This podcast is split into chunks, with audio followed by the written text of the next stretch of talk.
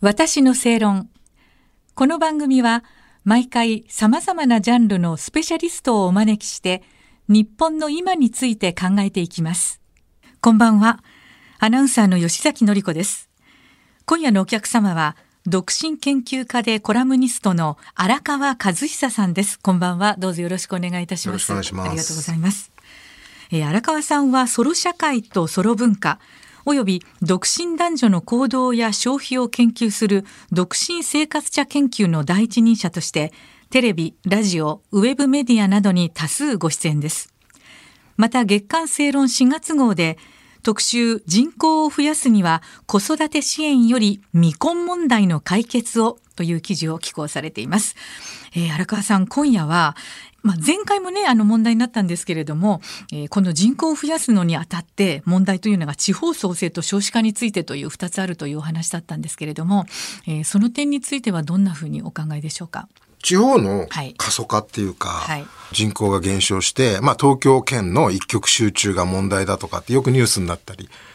するし、はい、あのコロナ禍で東京から人口流出とかっていうのもニュースになったりとかしたじゃないですか。ねはい、実際までコロナが収束したら、また東京集中なんですよ。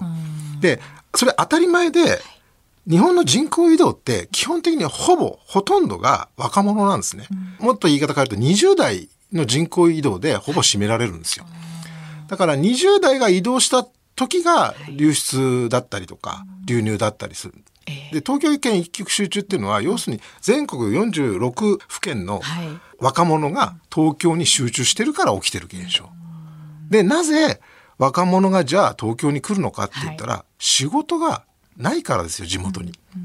で地元に働き場がないのでで東京まで出てきて働き口を探すっていうのが、まあ、正直なところ、うん、東京に行けばなんとかなるそうそうそう、うん、だから地方にその若者が残ってくれないとかって自治体がこう悲鳴を上げてますけど、それ地方に仕事がないからっていう自分の問題なんですよね。仕事があれば若者たちは若者の地元で働くわけですよね。はい。だからそういうことを考えた時に地方にその移住させるためになんかいろんなお金を、移住したらお金をあげますとかやってるじゃないですか。はいああいうことをやるんじゃなくて、そもそもその地方の経済っていうか、働き場とか雇用とか、そういう環境がちゃんと満足に整理されてないっていうところに、あのメスを入れるべきなんじゃないかなというふうには思うんですよ、ね、なるほど。そことね少子化についての問題点なんですけれども、まあみんな東京に来ますよね。でもまあ暮らすの結構大変だっていうことで子供少ないってこともあるのかもしれないんですけれどもその少子化についてはさらにそれに加えてどう考えればいいですか、はい、結局その若者がい。なくなっちゃうわけですよね、はい、その地方から若者がどんどんいなくなる。で若者がいなくなるってことはその地方に残った若者にしてみればですね、はい、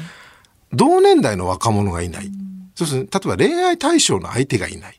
そう出会いもなければ結婚もできないよねと。いう話になって結局そこに残った人はずっと独身のままとか、まあ、特にその東北とか北陸の農家の嫁の聞き手がないとかっていうのが問題になったりするじゃないですか。で農家だから地元離れるわけいかないんですけど、周りにその若い女性はみんな東京とか都会に出ていなくなっちゃうんで誰もいない。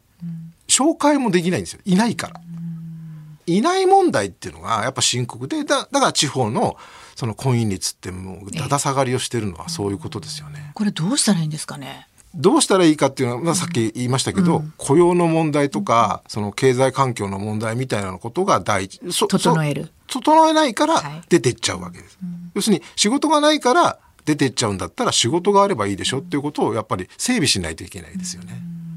うんまあ、でも昔からそれは同じ繰り返しという感じがするんですけれどもやっぱりそこが今一つ整う環境にないっていうことですよね。これねあの明治維新になってからも、別に東京がずっと人口1位だったわけじゃなくて、うん、その新潟が1位だった時とか広島が1位だった時とかあるわけですよ。でそれは何かっていうと海運業が盛んな時は、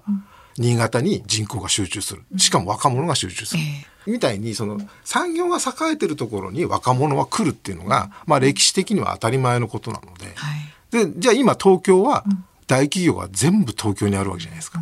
でそうするとその大企業に入るために東京にみんな来るっていうことですよね。もし本当に抜本的にね、こんなことができるとは思えないですけれども、はい、できるんであれば、東京に集中している大企業っていうのを分散化するっていうことが、本当は一番若者が地方に分散する、ポイントになるんじゃないかなとは思うんですよね。まあ、あの省庁でいうとね文化庁が京都に移ったじゃないですか。まあ、あれから始めて何かきっかけになるようなことが起きればいいなというようなことはありますか？省庁の人数と、うん大企業一社が抱えてる人数ってやっぱ桁が違うんですよね。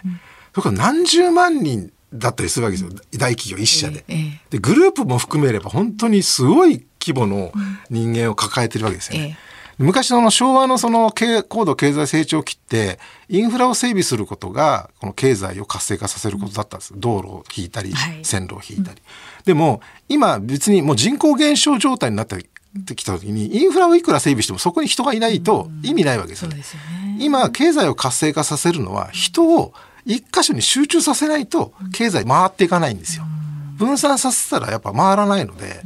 なるべく、まあ、地方は地方なりに集積化を図って、地方の中の人が集まるエリアをちゃんとギュッと作っていくってことをしないと、分散すればするほど経済って停滞化しちゃうので。だそれをやっぱりどっかで抜本的な問題として見つめ直さないといけないんじゃないかなっていう気がするんですよね。そこがだからやはり今の岸田さんのねやり方っていうのはどうなんでしょうかね場当たり的な感じであのばらまいてるような印象もあるんですけれども、まあ、少子化問題について言うとね。まあ、少子化問題についても、うんうん地方創生問題についても、政府ってやるぞとかって言ってお金かけたりするじゃないですか。はい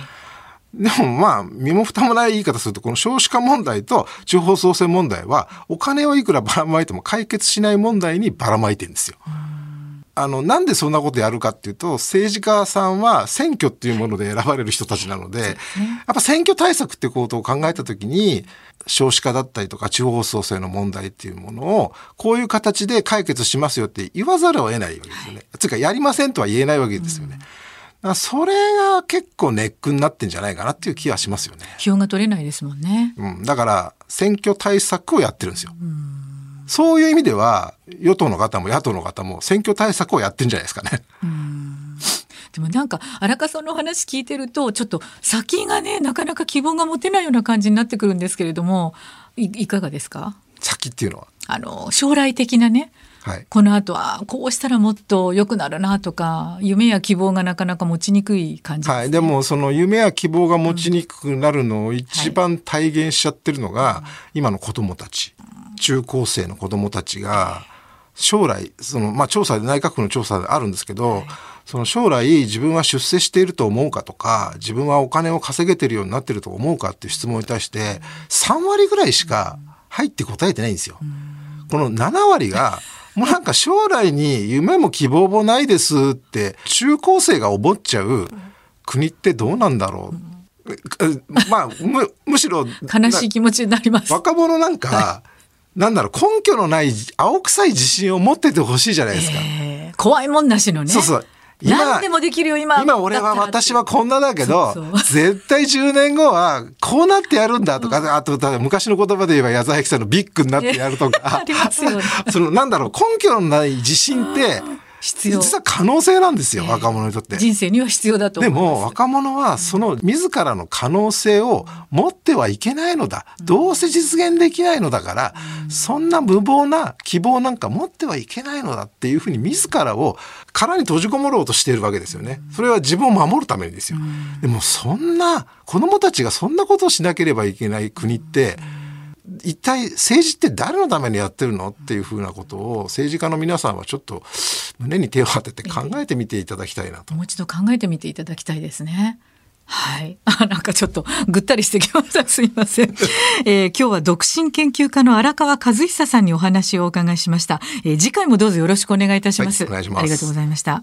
私の正論。お相手はアナウンサーの吉崎紀子でした。